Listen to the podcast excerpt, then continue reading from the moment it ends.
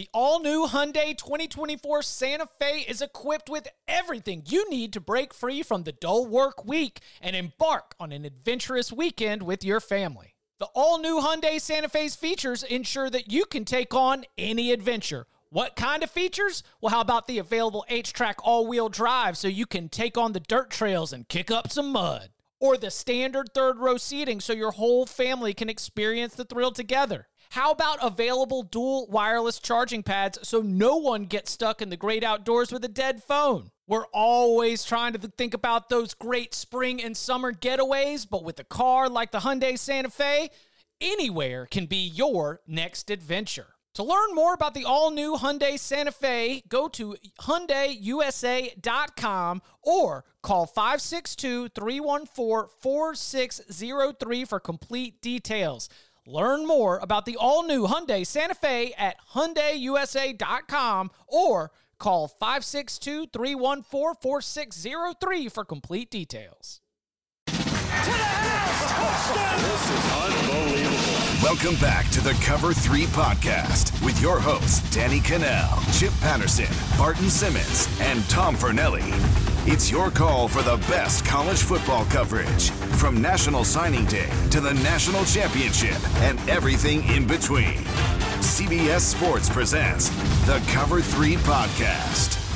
And welcome back to the Cover 3 podcast here on CBS Sports. That's Tom Fornelli, that's Danny Kanell, that's Barton Simmons, I'm Chip Patterson. Gathered together, we got one more full Bowl Locks. Bowl Locks Volume 2, Hard Lock Life. We'll be back probably throwing out some props and locks for the national championship game, but today's festivities will take us all the way through January 2nd. The, that action, of course, finishing with the Orange Bowl between North Carolina and Texas A&M. If you are uh, a listener who is getting this at different times, we're going to go through this in chronological order. I don't have a lock for every game. I don't know if we got any high volume shooters out here that are going with a lock for every single game, but uh, that will allow you to sort of be fast forward if you get this late, or if you just want to listen to it. We wouldn't mind your uh, your stats. They uh, they help our analytics. So um, as we look back, we don't have a full review. We are recording on Tuesday, and we still have Oklahoma State, Miami, and Texas, Colorado to go. Tom is on a heater right now, three wins, including Hawaii, Liberty, uh, and the Western Kentucky, Georgia State over. Barton right now is sitting at two and one. He's got Buffalo as the win. That is a uh, UNITY win for Barton, Chip, and Danny. Uh, a loss for Louisiana against UTSA. Very competitive game there. You were also in on the over. I've got the Buffalo, and then I've got the UTSA Louisiana under. Danny right now uh, at two and one. In addition to Buffalo, a lock fight loss. Uh, to Tom, and then the under Buffalo Marshall. That one cashes as well uh, watching a lot of Marshall football and being a part of the CBS Sports Network broadcast comes in comes in handy for uh, for DK right there. Before we uh, before we lock it up, any general thoughts about what you've seen from bowl season so far in terms of you know adjusting the way you think or or tips that you're carrying into this next edition? No, I feel like I'm hot, so I'm just gonna not gonna question anything. I'm just gonna keep going. I would say I hope you made a lot of money during the regular season. Like I think that I don't feel great about many of these. And I know we've said this a zillion times through the season like all of the regular season is going to feel like the bowl season who's motivated. I feel like more than ever with opt-outs, with COVID tests, with games canceled, all this stuff makes it incredibly difficult to pick these bowl games. So be selective, I guess is what I'm saying. I don't know. I mean, as I get about ten ready to go. Well, yeah. I mean, like say, at the same about to time, fire off twelve picks. you like UTSA didn't have its starting inside linebackers. Both of them was down like seven players and Dagum head coach Jeff Traylor, and they were right there against Louisiana. So like even the I'm dialed into the COVID, I've got the word on who's going to be out and who's missing games. Still might not end up having the impact that you think it'll have on the game. Hotter than fish grease, though. You know, those guys were motivated all season. Hey, head coach, head coach doesn't have to be there to know they got a little fire in their belly. So, uh, yeah, just hey, find find the scrappy teams. All right, y'all ready to lock it up? Do it. We're picking locks. My blue plate special five star locks are coming. Since 2005, when Service Academy's Come get these locks. Five star master lock. Lock it up. the under is 33 9 1. We've gone over it a million times. You want these locks. I'm, I'm, I'm living and dying every, every point, every cover. All right. Again, chronological order. We begin at the Duke's Mayo Bowl in Charlotte, North Carolina, Bank of America Stadium, home of the Carolina Panthers. Artist formerly known as the Belk Bowl. As we record four years to the day that Arkansas tight end Jeremy Sprinkle was suspended for the bowl game for attempting to shoplift at a Belk's during the Belk's shopping spree when every player was given Belk's gift cards. Amazing moment in Belk Bowl history. Your shot. Yeah, shoot your shot. So Duke's Mayo Bowl is going to be Wisconsin against Wake Forest. Wisconsin minus seven and a half as we're looking at it. Over under 51, 51 and a half. Does anybody have a lock for this game? Just me? Oh, I was gonna say, man, like whoever's on on this game has got some got some courage. What you mm. got? Okay, so I'm Wake Forest is not the same team right now that it was when it was playing its best football. Like Boogie Basham has opted out for the rest of the season. That was going into the Louisville game. Uh, Kenneth Walker, the third, running back, part of that one-two punch with Christian Beal Smith, he is opted out for this game. And you've got some injuries too. I just think that Wake Forest, like Dave Clawson, has done a good job in these bowl games. They've beaten Texas A&M, but they've also gotten wins uh, against, I think, maybe Temple and Memphis might be the other two teams that they've beaten along the way. And I, I just think that we see in this game, similar to what we saw against Michigan State in the Pinstripe Bowl, is that Wisconsin might be able to play bully ball. And and I think that bully ball might be enough to be able to win this game and, and win it kind of comfortably, let the defense lead. We know that we don't have a, a Wisconsin team that is relying on, you know, one player, but the way that Jalen Berger kind of showed up later in the season, you know, a little bit of a committee approach uh, at the running back position. I, I just think that at seven and a hook, it might get a little dicey in the fourth quarter, but I do think that Wisconsin, because of its physical advantages in the trenches and Wake Forest missing just a few key players, uh, I'm going to go with the Badgers right here, and I'm going to lay the. Se- I don't think I can get a seven anymore. I'll lay the seven and a hook. Yeah. I think that's the right side. That's the side I would be on, but I am I'm I'm scared of these two teams. Oh, Yeah, like when I was- both of them. I don't trust either of them. I mean, but Wisconsin just like what did they they lose? They barely beat Minnesota. What they do? They Barely beat Minnesota. barely beat Minnesota. They got kind of handled by uh, like their last three games have just like none of them have been impressive. Last four, they've lost three of the last four. I don't know. Like, what do we really know about Wisconsin? But agree. Like, I think they probably are the better team and probably are the right side. Yeah, I'm not locking anything up here, but I was kind of looking at the over. Just feel like it might be higher scoring than people think, but I don't know. um, I mean, Louisville sort of exposed. I mean, as we mentioned, Scott Satterfield was standing outside the the uh, boosters window with the boombox held above his head, singing love songs about how much he loves Louisville and coaching his tail off in that game. But I do think that one of the reasons why they were successful offensively is because of some of those personnel uh, deficiencies that they have here late in the season for the Demon Deacons.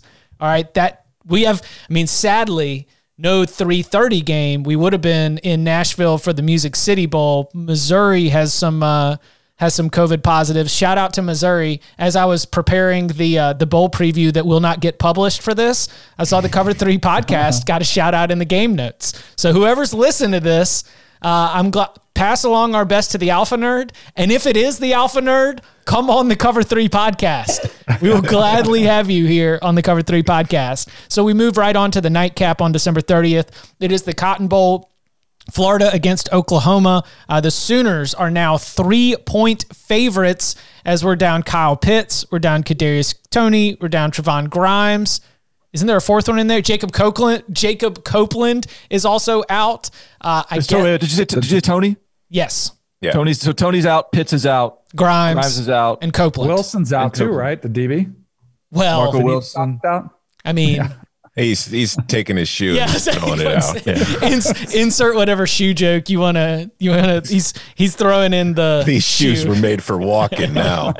uh, So I mean, I think it's really interesting. Are, at what point on this podcast I am not going to lock up Florida, but is somebody going to jump on Oklahoma? Is someone going to jump on Florida? And is there a number that if this thing pushes out that you would buy back in now that the line has moved six points in Oklahoma's favor? Can I get it at two and a half? Like Oklahoma minus two and a half? Yeah, Oklahoma minus two and a half. Let me see. Ah, whatever I can get, I'll take the best number on Oklahoma. Three is the best I can get you. I'll take three. I'll lay it with maybe this is way too easy, and that's always what scares me a little bit. Uh, it does feel like Florida has thrown in the towel. It does feel like even Dan Mullen, when he said this is the last time we'll see this team together after the SEC championship game, he knew this was going to happen. Kyle Trask has been awesome, but this is not just losing a Kyle Pitts for a game or two. This is not, I mean, you guys just rattled them off. This is going to be almost an entirely new look of skill players. Timing, rhythm comes into play. I don't know, man. This one, this one seems too easy to me, but I'm still going to take Oklahoma and lay them. Although there are some trends that favor Dan Mullen. Um, he's seven and two in bowls, uh, straight up in bowl games in his career. Um, as underdogs, they're six two and one against the spread under Dan Mullen. Like there are some things that would favor the Gators, but I look at Oklahoma and I still think they're going to win this game. And afterwards, we're going to say, man, are we sure this team wasn't one of the best options as the top four teams in the country? Because I feel like this now, uh, you know, and the two losses clearly prevented them from being in that conversation. But with an impressive win against Florida, I think people look at this Oklahoma team and they'll probably say, well, Florida wasn't at full strength. But I think Oklahoma will kind of buck that trend under Lincoln Riley, where he's 0 3 um, in the bowl games. I think he's going to get his first win as a head coach in a bowl. Fight. Fight. Fight. Fight. Fight. Now I can get the Gators at three and a half, but I just think this is one of those times where the reaction has been a little too harsh. Obviously, Florida is not as good when it's missing its three leading receivers. It's it's not the same team, but I don't know if it's nearly a full touchdown worth of difference to this game because we've seen Florida play without Kyle Pitts already. They've been in this situation. They've that's not new. Now, obviously, Toney and um, what's his name are different. It's just they have talent behind those guys. And I think that they have enough talent on that depth chart to where guys will be able to step in and fill in. And I look and it's like the offensive line's still there. Kyle Trask is still there. And I look on the Oklahoma side of the ball, and while Florida is missing its three leading receivers, Oklahoma is also missing one of its starting corners. And I wonder if that's a bigger deal to move down their depth chart at corner than it is for Florida at receiver. So I look at this offense as being one of the best offenses in the country all season long. This is one of the teams in the country that was one of the only two teams really in the country that we felt and we talked about was able of competing with Alabama and it nearly knocked off the tide. It made it the it was their toughest challenge of the season and we've all agreed Alabama's far and away the best team in the country. And this is also a Florida team that has not failed to score at least 31 points in every single game it has played. It is going to score against this Oklahoma defense. Is it going to beat them? I don't know. But I do think that at a minimum, Florida is going to keep this game closer than we've seen the spread swing and the reaction to this game go. So I'm I'm going contrarian here. I'm taking Florida plus three and a half.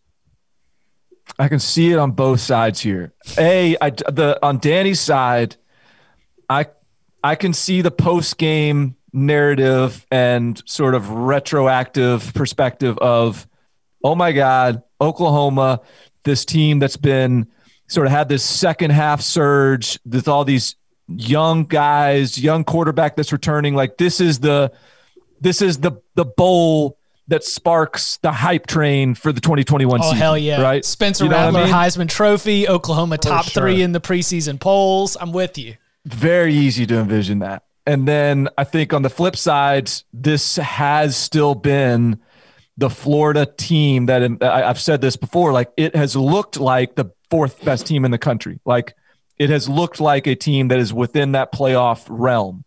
And so to be that good and to still and, and even if you lose a couple guys, like Tom said, like they like Dan Mullen is so good at scheming. He is so good at finding his playmakers. And so um, look, I, I don't I don't love where I'm gonna go here because I think Oklahoma has burned me a few times on on the over this year, but I'm gonna play the over.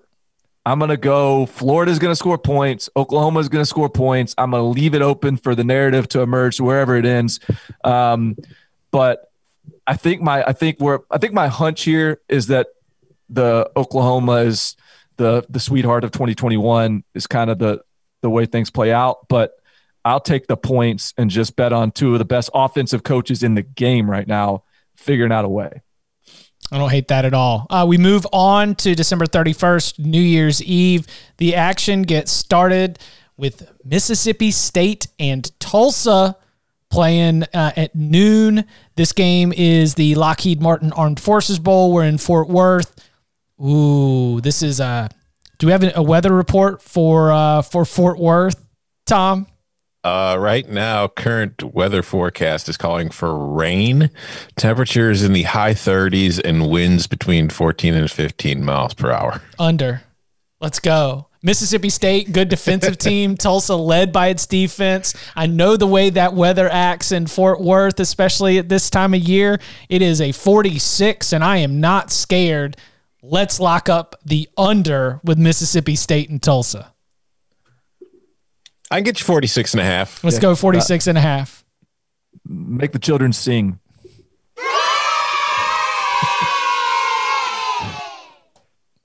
I mean, that's that's a stupid line. Mississippi State can't score. This is one of the best second. This is, this is one of the best uh, cornerback pairings in college football at Tulsa. Mississippi State hadn't scored anybody. Their defense is sick.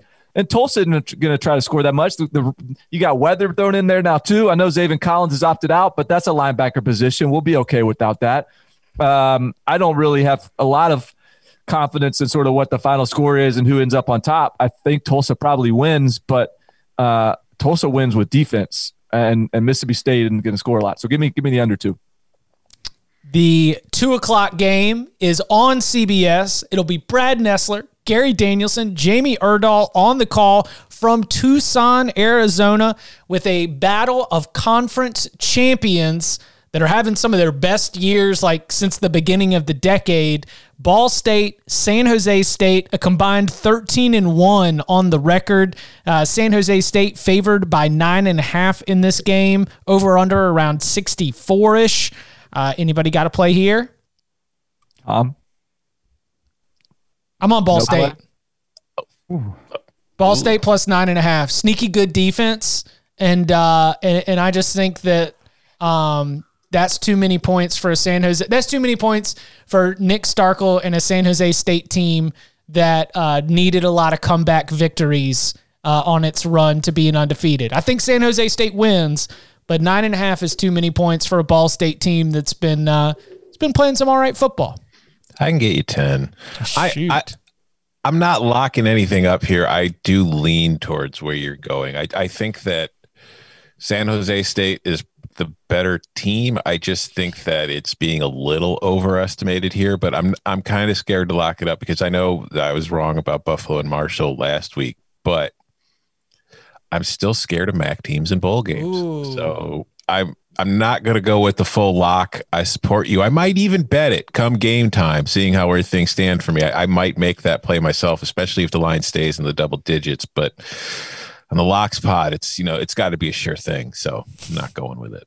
Little inside baseball CBS HQ talk. Uh, Quinn hit me up and said, "Hey, um, can you do a uh, Ball State San Jose State hit on HQ?" And I was like, um, I no. can if you need to. but that sounds like it's more of a Fornelli specialty. So, Tom, if you got a call about San Jose uh, Ball State, I apologize. I guess I should have sent Chip. Um, but uh, I, I, I took a pass on that one. I, I was gonna say Quinn has not contacted me about it, so Maybe they just scrapped it all together. No, no, no, no. There, there will still be a pregame show at 1:45. Okay, you can see it on CBS Sports HQ. Pregame, halftime, postgame, CBSSportsHQ.com, and you can stream the Arizona Bowl on CBSSports.com or through the CBS Sports mobile app. Again, it is Ball State, it is San Jose State. Uh, like be, again, best season since like 2012 for one team, 2013 for the other. Both these head coaches have been built. Uh, it's like year four and year five. They're both sort of like been building in an upward trajectory. I think it's an exciting game, and I'm not just saying that because I'm a good company man. I'm saying that because I had to write the preview for it for the Dagum website. All right, on to the AutoZone Liberty Bowl. We're in Memphis, Tennessee. We got West Virginia facing off against Army. Remember, Army at nine and two was left seemingly without a bowl partner, but yet, the, here we go as West Virginia was able to uh, agree to it. And you know, shout out to Neal Brown who got to like officially say on Twitter, like, "Heck yeah!" You know, you, you get a lot of uh, bonus points when you're the head coach who comes out here to save the troops and be able to uh, to give them a, a bowl foe. West Virginia is a seven point favorite in this game, over under in the low 40s. I mean, maybe 41, 42, depending on where you got it. Uh, anybody want to dance on this one? I got a lock. First of all, I'll say I'm happy that Army was able to get this game because it was a damn travesty that an eight and two Army team was left out of a bowl game, while two and eight Tennessee or whoever, the, or yeah, South Carolina was in a bowl game. That said, I think part of the reason Neal Brown is excited to get to play Army is because it's a really good matchup for West Virginia. Because this is an Army offense that we we obviously we know it's an option offense, but on the season, it hasn't been that prolific. Like it's still somewhat efficient in scoring points per drive, but in success rate against the run, it only ranks 46th, which is above average nationally. But if you're an option offense, you probably want to be higher than 46th in success rate, considering the entire premise of your offense is based on being successful. But uh, I, I just look at this matchup going against a West Virginia defense in particular that has been fantastic against the run. It is 12th in defensive success rate, it is 27th in yards allowed per carry. And I just don't see how Army is going to be able to put together enough scoring drives on a defense that has now had about 10, 11 days to prepare for it to be able to stick within the spread here. Now, maybe the defensively they could slow down West Virginia enough. We've seen that the Mountaineers offense at times can disappear and it's not very prolific itself. It's just matchup wise, I don't see a lot here that goes in Army's direction. So I'm laying seven points with the Mountaineers. It feels un-American, but I'm with you. it does. It feels like, man, how can you do this? But for everything you said, I'm in total agreement. Uh, West Virginia's third in the Big 12 against the rush, the extra time to prepare.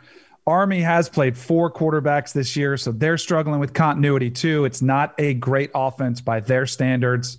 Uh, I'm also going to take the over, a little D, uh, DK two for one special.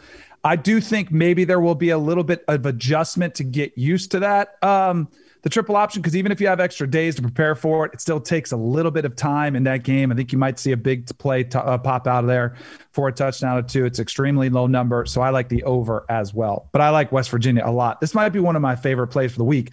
It also feels like the public wants Army to win too. So you're seeing a lot of money coming in Army just because of the feel good story that it is. Anti, you're, you're you're going against patriotism. I see a market yes. inefficiency with all these college football fans that are trying to support the military academy. Um, hey, what, what, what can you say? You gotta you gotta find the winners where you can go and get them. Uh, exactly. All right. We then the nightcap is going to be the Texas Bowl from NRG Stadium in Houston. It is three and seven Arkansas against six and four TCU.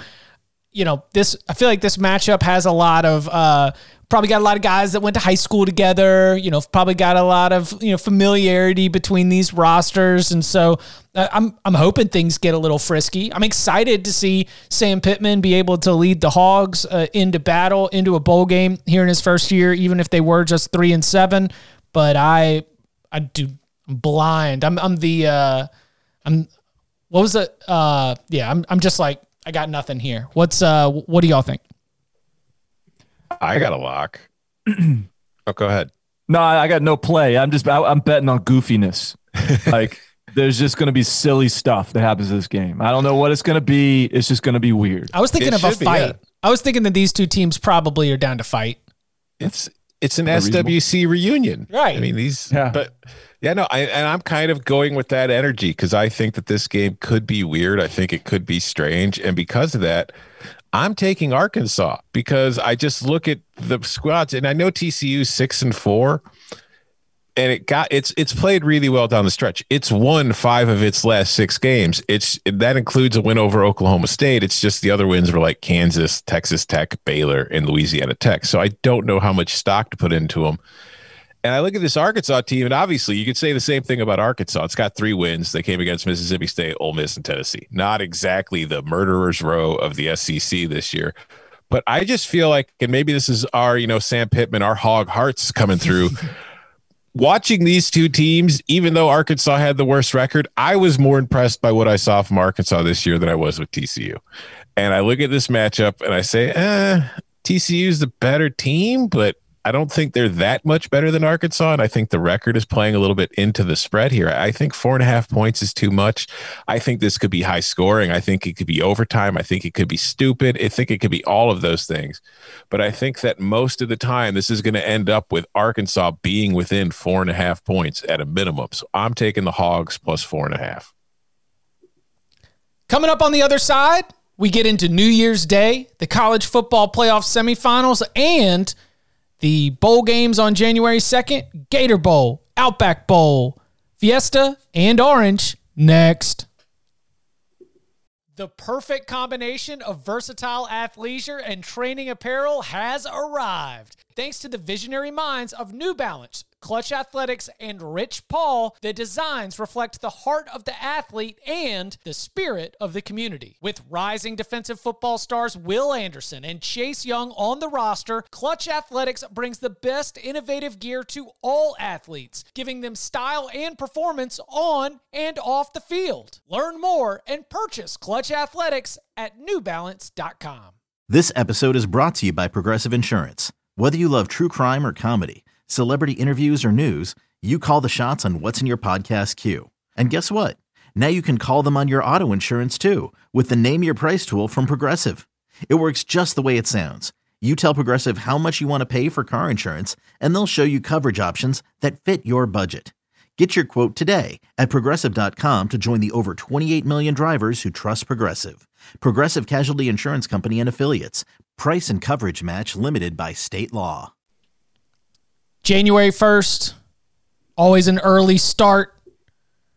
But this is a this is an early start for the Peach Bowl. Luckily, not too too much of a, a drive for uh, the Georgia Bulldogs as they go in to face Cincinnati. Georgia favored by seven in this game, over under at 50 and a half. I've got a lock here. Does anybody else have a lock? I got a lock and a prediction. So I, I don't know. I don't know. Uh, unload.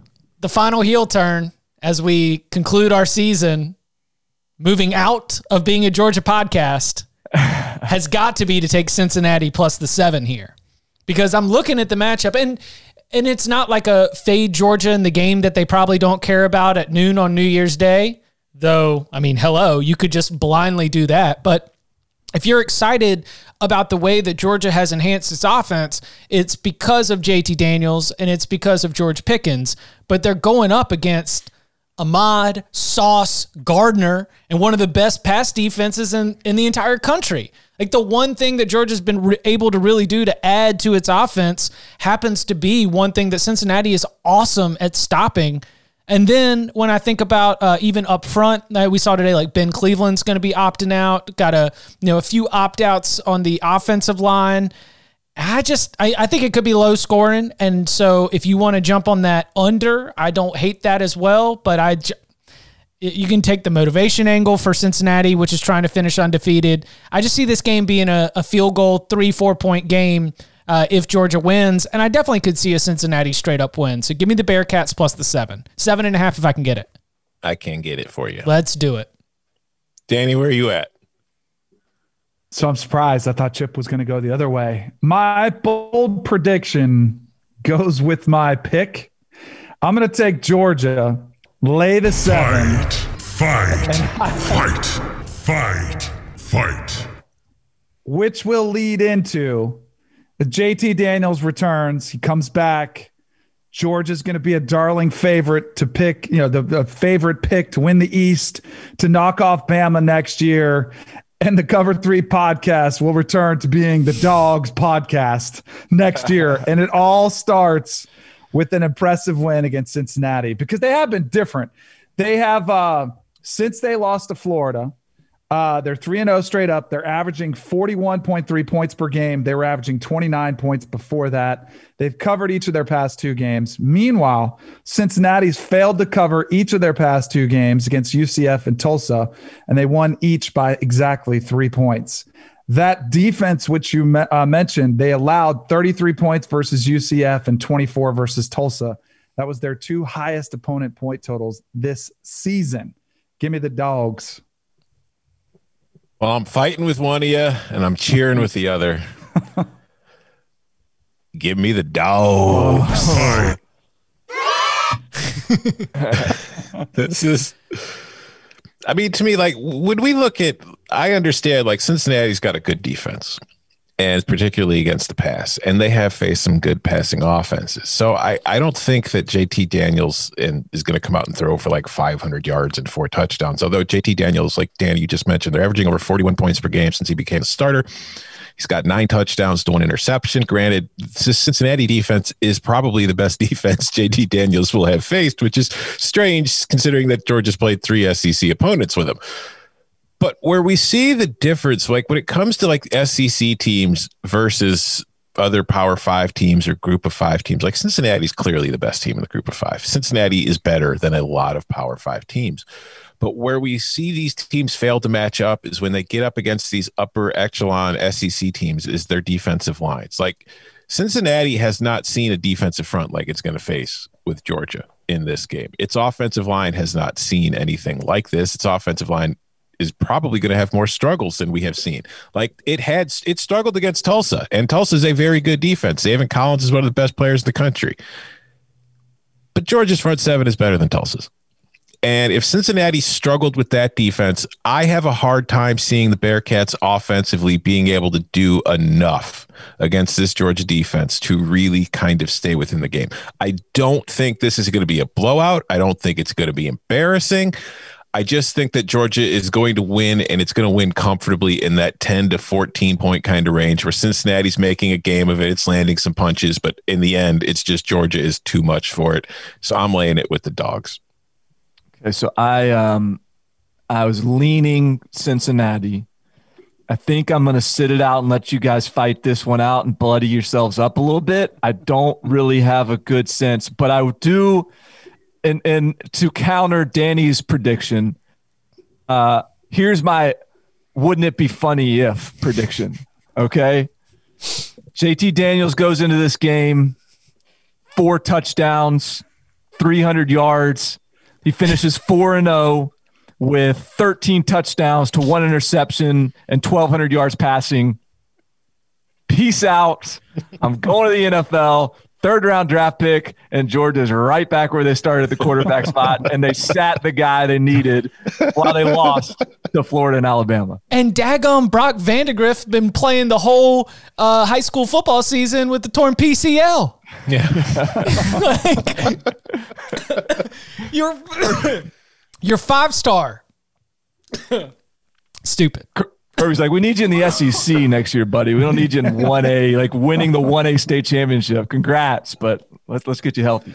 By the way, I wanted to do a two for one. I'm not going to do it. I was going to take the over. Chip said the under.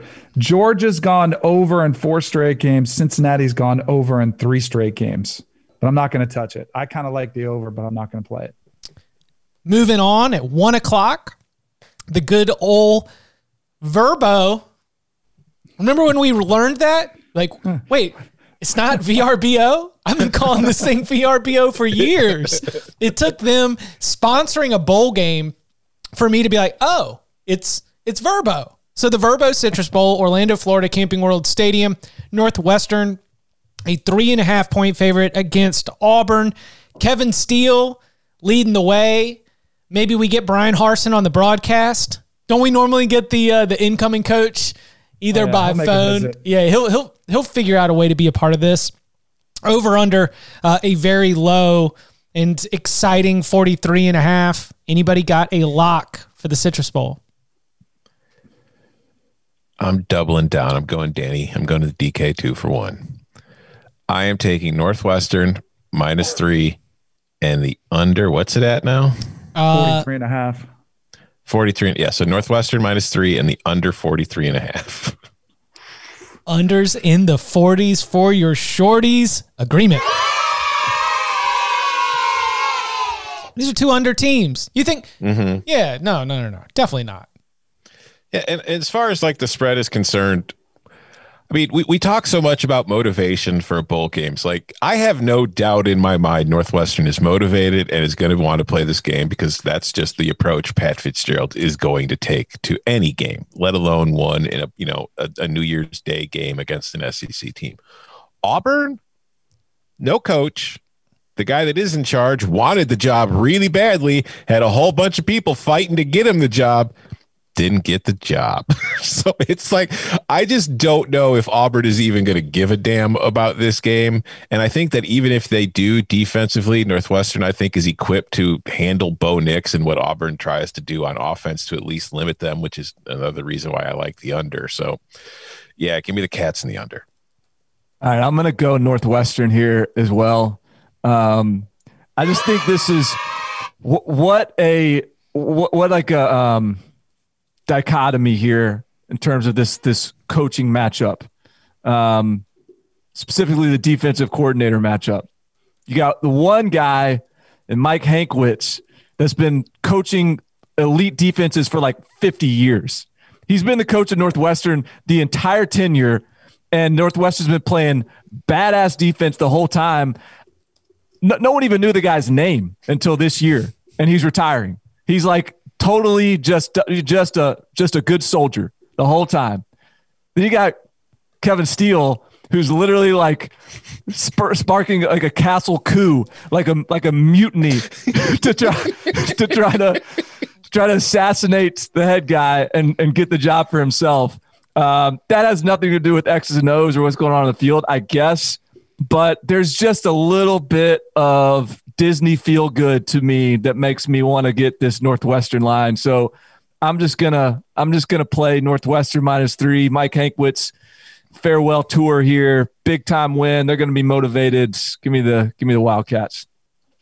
Then our attention will be turning to the second Rose Bowl game to ever be played away from Pasadena. Anyone know where the first one was?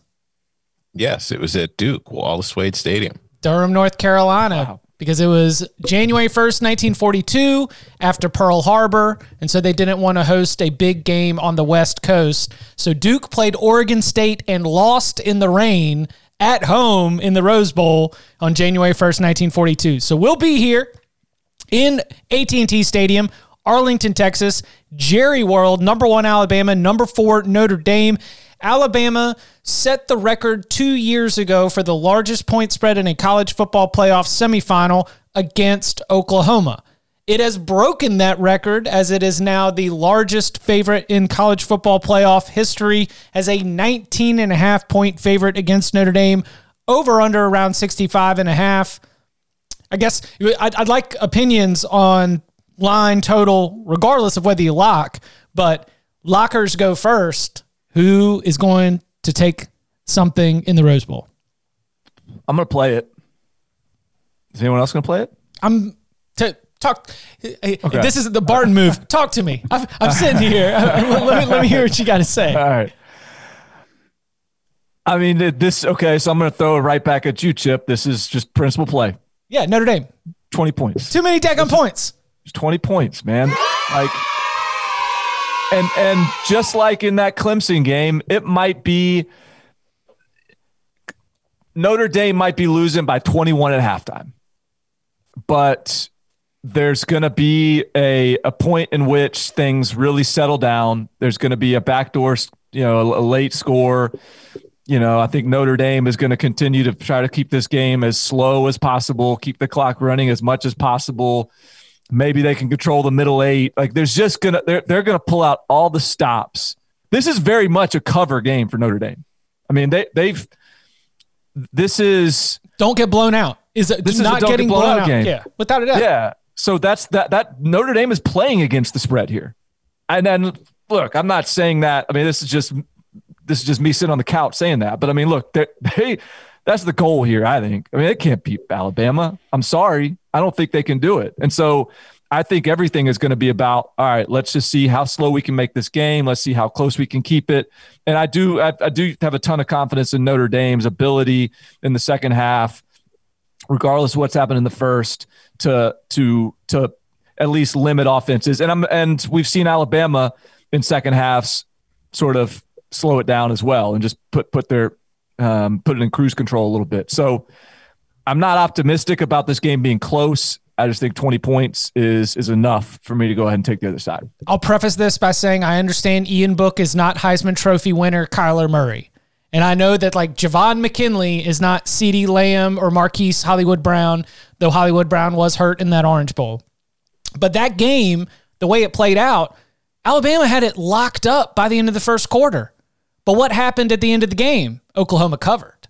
Oklahoma lost that game by 11 because Alabama was just, you know, kind of working the clock out, running the ball. And Oklahoma started to gain a little bit more momentum.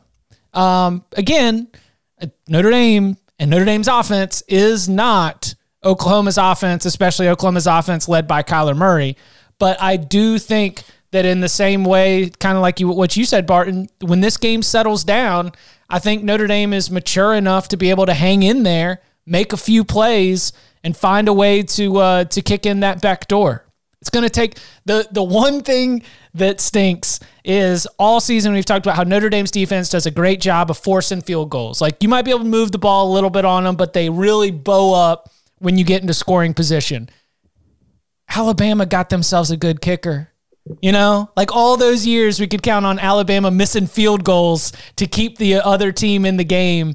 And they've got a kicker that we had as the CBS Sports first team All American. So that's unfortunate. But if you if you can force field goal attempts, that's a win for Notre Dame's defense because it's not the touchdown you might be getting from Devonta Smith or Najee Harris. Also, Alabama doesn't doesn't kick field goals; they score. They score touchdowns. They, they're, they're, they're six in the country in uh, points per sc- scoring opportunity.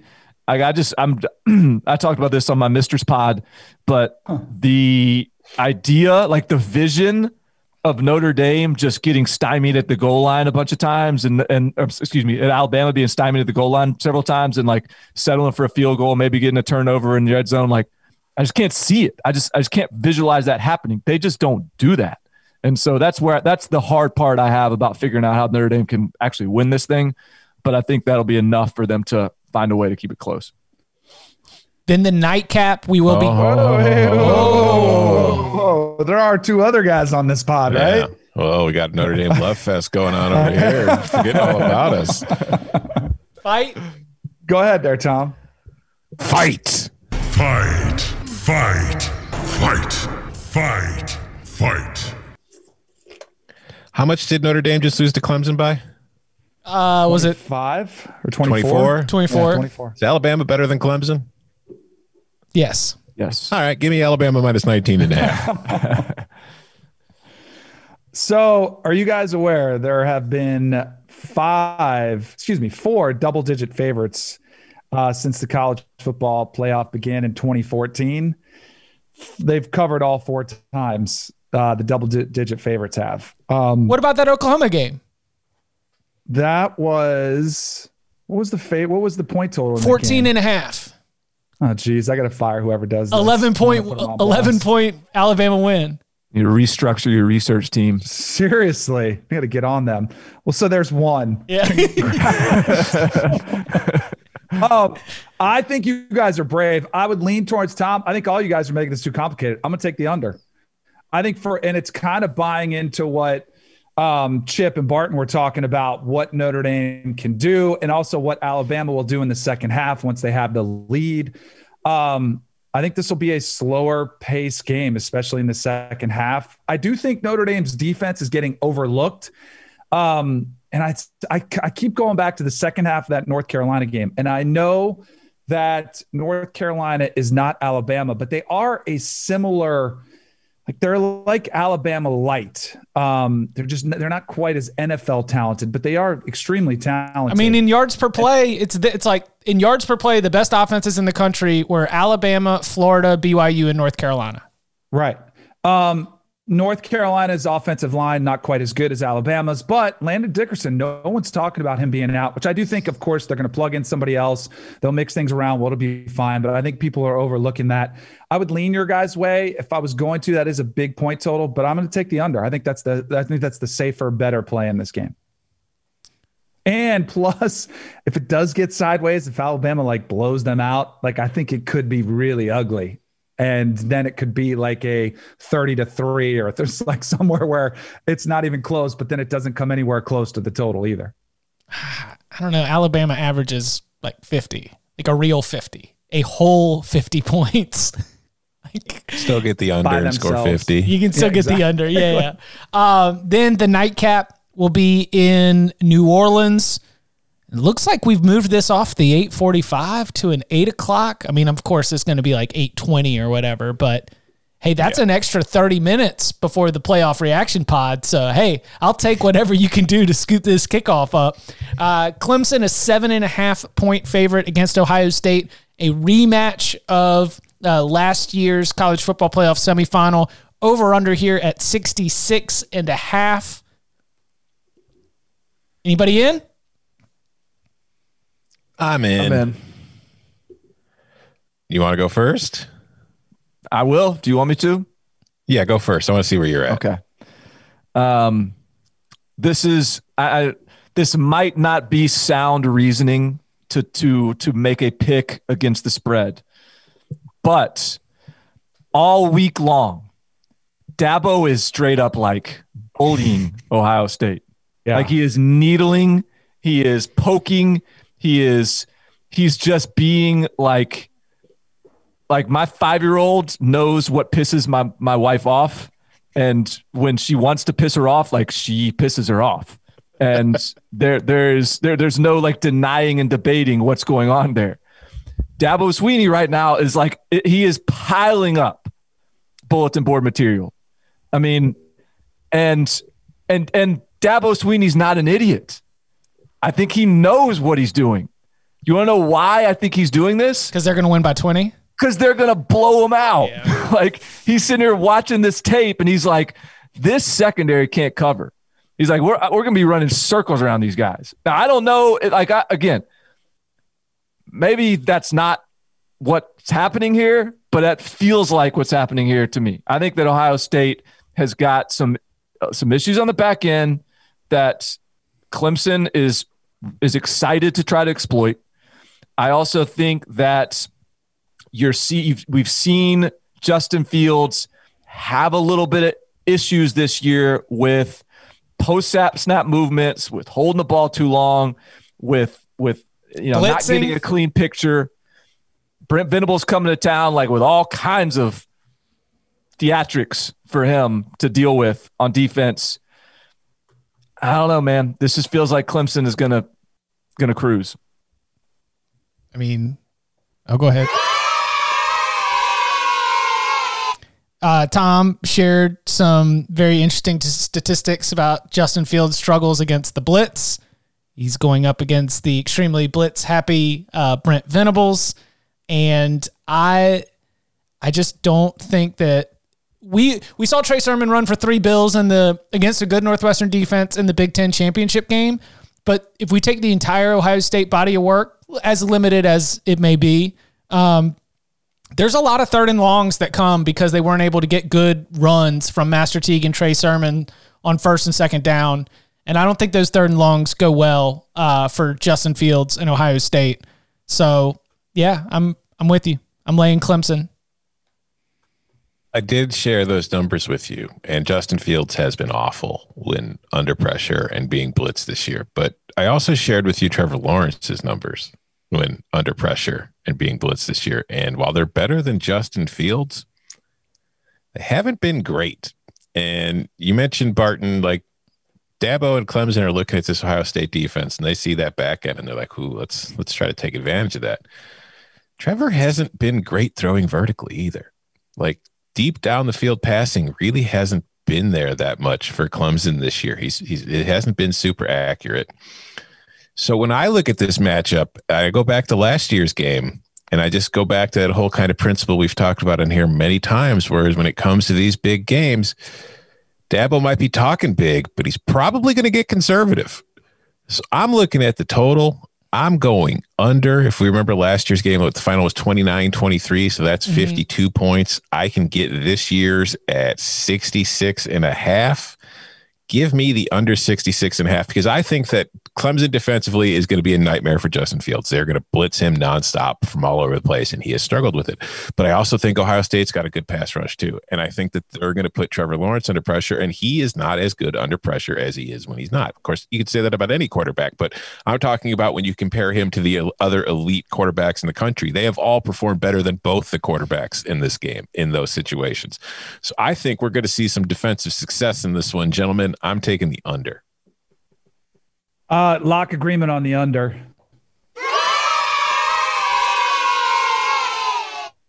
By the way, it was reader error, not uh, not researcher error. It did have it listed at the top. The Alabama Oklahoma 2018 spread was the only one where the uh, double digit favorite did not cover. I just missed that for some reason. So Big of you to not throw your researcher under the bus like that. Exactly. I appreciate the making sure. accountability.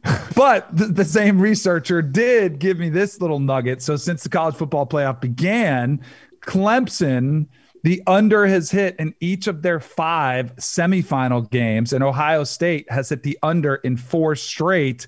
And 11 of their last 14 bowl games da- uh, dating back to 2004. I think all, both these games, I think the under is the play. I kind of like a little parlay. If you want to take it, take the under in both the uh, semifinal games. I just think the tendency is, you know, usually a little bit kind of the counter punches early. You're kind of feeling each other out. Usually a little bit slow starting, uh, but I think these defenses are good. I I would lean your guys' way that are on the Clemson side, but I just I don't know. It's a weird number. I I I. I hope Dabo's right because he has been talking so much trash. By the way, this is one of the most underrated rivalries in the sport. I think both both fan bases are two of the most obnoxious on Twitter. One Yes. loves me personally, one hates me personally. So I feel I feel both aspects of it. But either way, they're both over the top. And to see them go at it, I think it's going to be an incredible amount of fun. I would lean Clemson, but I'm going to take the under in this one too. Man, it is a, a really storied rivalry, and the next Ohio State win in the series will be its first because the Buckeyes have never beaten Clemson. Tigers. Yeah, that's Dabo over Urban Meyer in 2014 in a bowl game, 40 to 35. Dabo over Urban Meyer, 31 nothing in a college football playoff semifinal. Then 29 23, Dabo over Ryan Day. First win was back in 1978, 4 and 0 all time series history. So we've had our uh, college football playoff semifinals. The national championship game will be set, but we return to four games on January 2nd, starting with Kentucky and NC State in the Gator Bowl at noon. This game has Kentucky favored as uh, as a two and a half point favorite, over under around 50 and a half. The, I don't have a. Does anybody have a lock for this game? I do. Okay. What what's the do we have um an opt out or an injury report or anything for NC State? Chip, do we do you, do you get us what do you know on their roster situation? Um, nothing particularly uh, that nothing that stands out yet.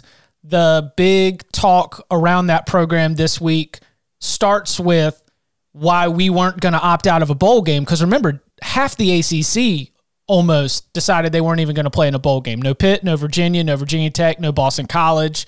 Teams with that had good seasons. No Georgia Tech didn't have a good season, but that was the the starting part of the conversation was like, no, we won seven conference games. We went eight and three. We're going to finish this year in a bowl game. And I think that that message has mostly uh, filtered out to the rest of this NC State personnel.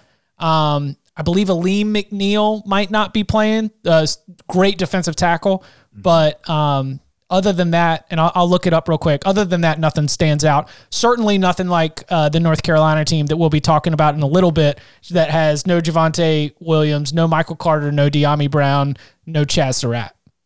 All right, give me NC State plus the points. Better team. Uh, better team, and also Kentucky's without their offensive coordinator. Not that that I mean we've seen where you can't overthink these things in the bowl game. So that that's not really like my primary talking point here, but it is a factor, a variable that Kentucky is dealing with. I think both have limited quarterbacks, but NC State's offense, and again, I want to reiterate, like Tim Beck has been a a, a, a pleasant surprise offensive coordinator. I think he's done a great job with NC State all year long. I just think this is a better football team, uh, and they're the underdog. So give me the give me the pack. I'll take it too. I like it. I was gonna. T- uh, if, if this was a money line, I would take them to win outright as well. Um, Kentucky's just not very good on offense, um, and I think NC and they're good on defense, but I think NC State will figure out a way uh, to put up some points on the board. I bet Eddie Gran getting fired was a little bit surprising considering the year he did last year with Lynn Bowden Jr. Uh, was, but hey, Mark Stoops wants to go in a different direction. But I think there could be some uh, some instability there in the offensive side of the ball. So I'm going to take NC State too. I think it's a great test for NC State. Again, I don't have a great feel for it. I think it should be a competitive game, and and I, I mean, uh, NC State winning is absolutely an outcome I could see. But you know, NC State's trying to build its identity as a team that can, you know, puts offensive linemen in the NFL and like a, a team that sort of wins at the line of scrimmage and, and has a good rushing attack. And so I think Kentucky's a good matchup there uh, at least stylistically. They do have better players and they they had a better season. So uh, the line's a little surprising, but I, after a quick little search and, and, a review of my notes, I don't see any significant opt out news. So uh, no no panic about your pick right there. Tom, you, are you in on Gator Bowl? No, no. That brings us to just a joyous occasion. The Outback Bowl, Tampa, Florida. Ole Miss, Indiana. 12:30 p.m. Eastern Time kickoff. Indiana favored by 8 over under 65 and a half. It goes against a lot of uh, you know, what I've been doing to try and approach the bowl season. You know, I've been taking a lot of unders, but give me this over. Give me as many fireworks as possible. The skill position talent is off the charts. It's going to be 70 degrees. It's going to feel good in Tampa. This game gets loose.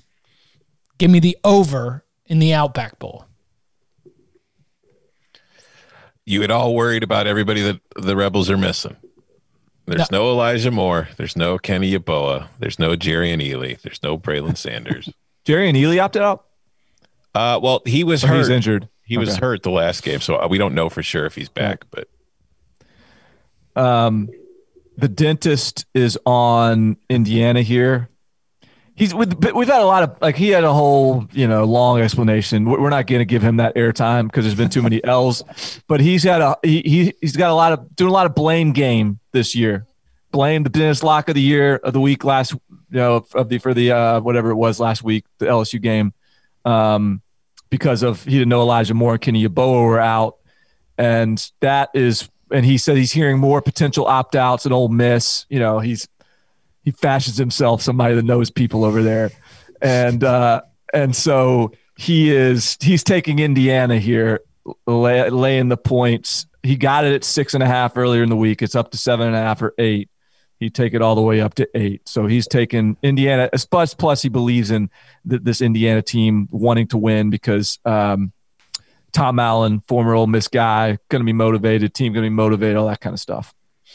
Learn a lot when you're wrist deep in somebody's mouth. I really want to go with Indiana's a good football team, but this is a weird game. I don't I don't know. I don't trust it. That's what I'm saying. I'm staying away. Yeah. yeah. Weird games, big touchdowns. Hey, hey, listen, you know what? I hope so. Lane Lane Kiffin looks down at his depth chart and all he sees is just WR1, WR2. You know, it doesn't matter who's in there. These are, I am the master play caller, right? Like I am the one that has the perfect scheme and design. Give me whoever, I can go win with them.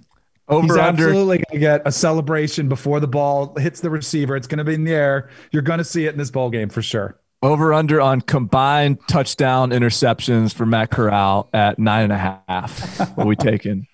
Like they'll figure out a way. I mean, yeah. Oh. It's gonna. It, this is gonna be a. This is gonna be a beautiful Matt Corral game. Yeah. This is gonna be a beautiful box score because you know Indiana's gonna find a way to pick him off and turn him over. Hey, it's But- one of the things they do the best. Yeah. That's right. It's how they score all their points. Uh, New Year Six brings us to a conclusion on January 2nd. We start at 4 o'clock out in Glendale with the Fiesta Bowl. Oregon, the Pac 12 champs, going up against Iowa State, the Big 12 runners up. Iowa State favored by four, over under set at 57 and a half. Anyone in on it? I'm not locking anything up, but I lean Oregon.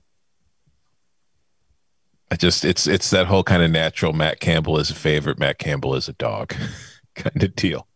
And I just think Oregon's a pretty good team, but and I think it's being a little uh, undervalued on the line here. But again, I, I'm not confident enough in anything to lock it up. Uh, what's the line here? Four, four and a half, something Four, like that. four to five, depending. Yeah, you can get Ah, golly, I would have liked that be a little lower.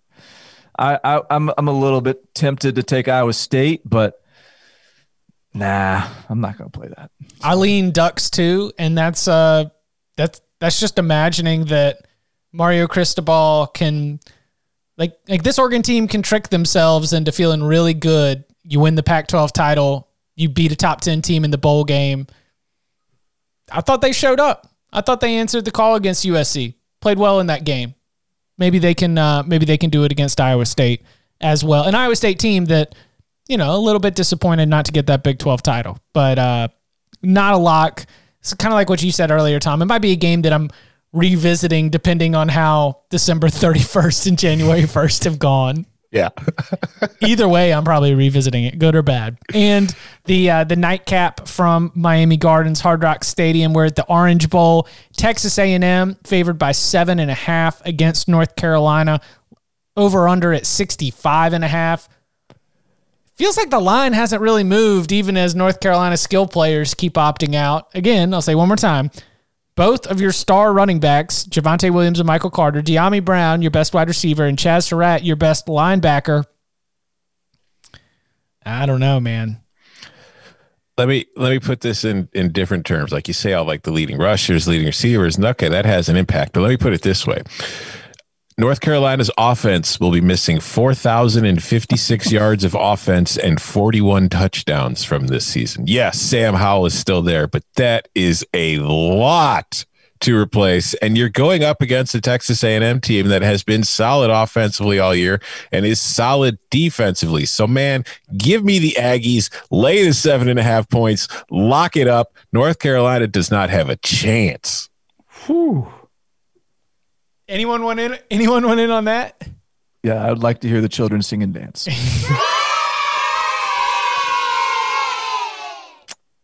Uh, so Clark Lea takes the Vanderbilt head job, um, but let's not forget who his Mike mentor was, right? Yeah. Mike Elko. Now I don't know, like maybe that helps because North Carolina has seen this defense before with Notre Dame, but this defense kind of shut them down. So Mike Elko's got a little bit of a blueprint. I think that this um, North Carolina offense is just gonna it just is what it is. Like I don't know, there's a lot of adjustments that are gonna be made, and now they got a lot more uh, missing pieces here, as y'all um, pointed out. And so I think let's let's let's not also forget that Notre Dame is is Texas A&M and Texas A&M is Notre Dame. And so we've seen this before. We've seen this matchup. It's just a rematch.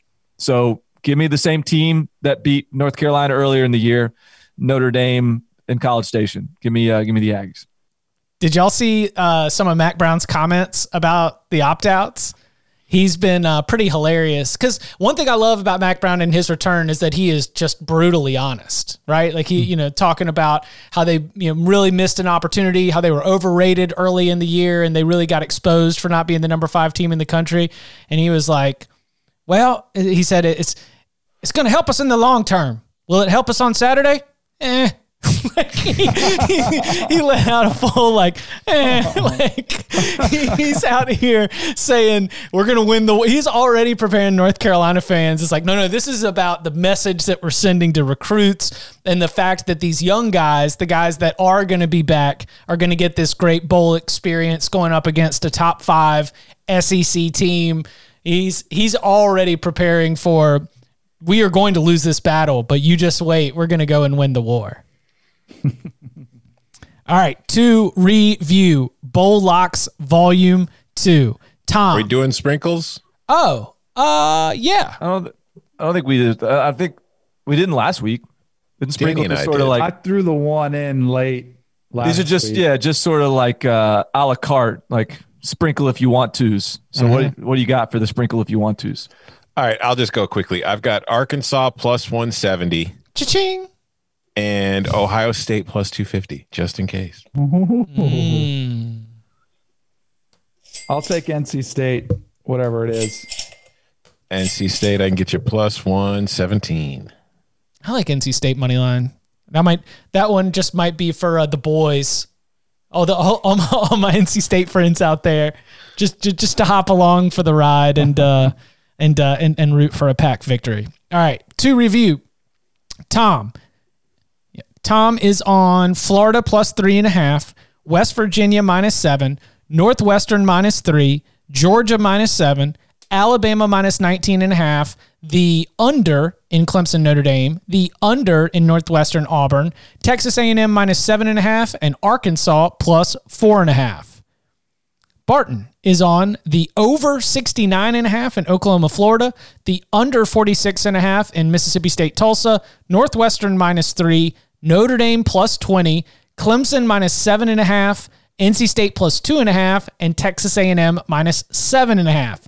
Chip is on Wisconsin minus seven and a half, the under 46 and a half in Mississippi State, Tulsa, Ball State plus 10, Cincinnati plus seven and a half, Notre Dame plus 20, Clemson minus seven and a half, the under 43 and a half in Northwestern Auburn, and the over 65 and a half in Indiana Ole Miss.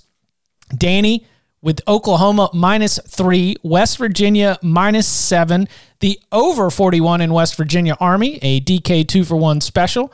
Georgia minus seven against Cincinnati, the under 66 in Bama Notre Dame, the under 66 and a half with Clemson and Ohio State, and then NC State plus two and a half.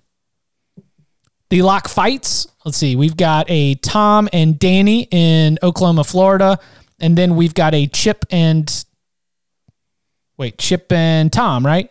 Yeah, Yeah, Chip, Chip and Tom and Dan. Chip against Tom and Danny.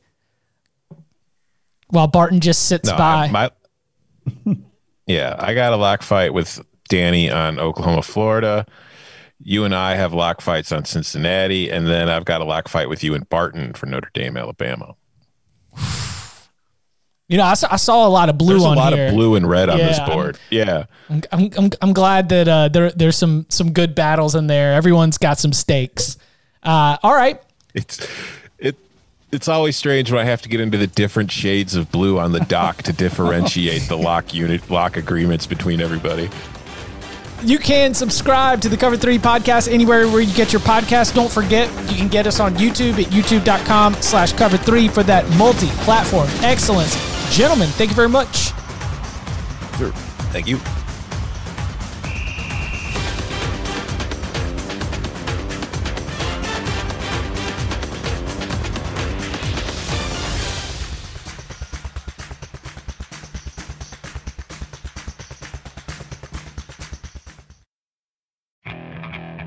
Okay, picture this. It's Friday afternoon when a thought hits you. I can waste another weekend doing the same old whatever, or I can conquer it. I can hop into my all new Hyundai Santa Fe and hit the road. Any road. The steeper, the better. Because my all new Santa Fe is available with HTRAC, all wheel drive, so I can hit the trail without a worry in the world. Heck, with three rows and best in class rear cargo space, I can pack the whole family in with all our gear. We've got available dual wireless charging for our phones, so we'll never lose touch with civilization, and we won't lose touch with the primordial power of Mother Earth. So, which is it? Waste the weekend or do something a little more epic. And conquer it in the all-new Hyundai Santa Fe. Visit HyundaiUSA.com or call 562 for more details. Hyundai, there's joy in every journey.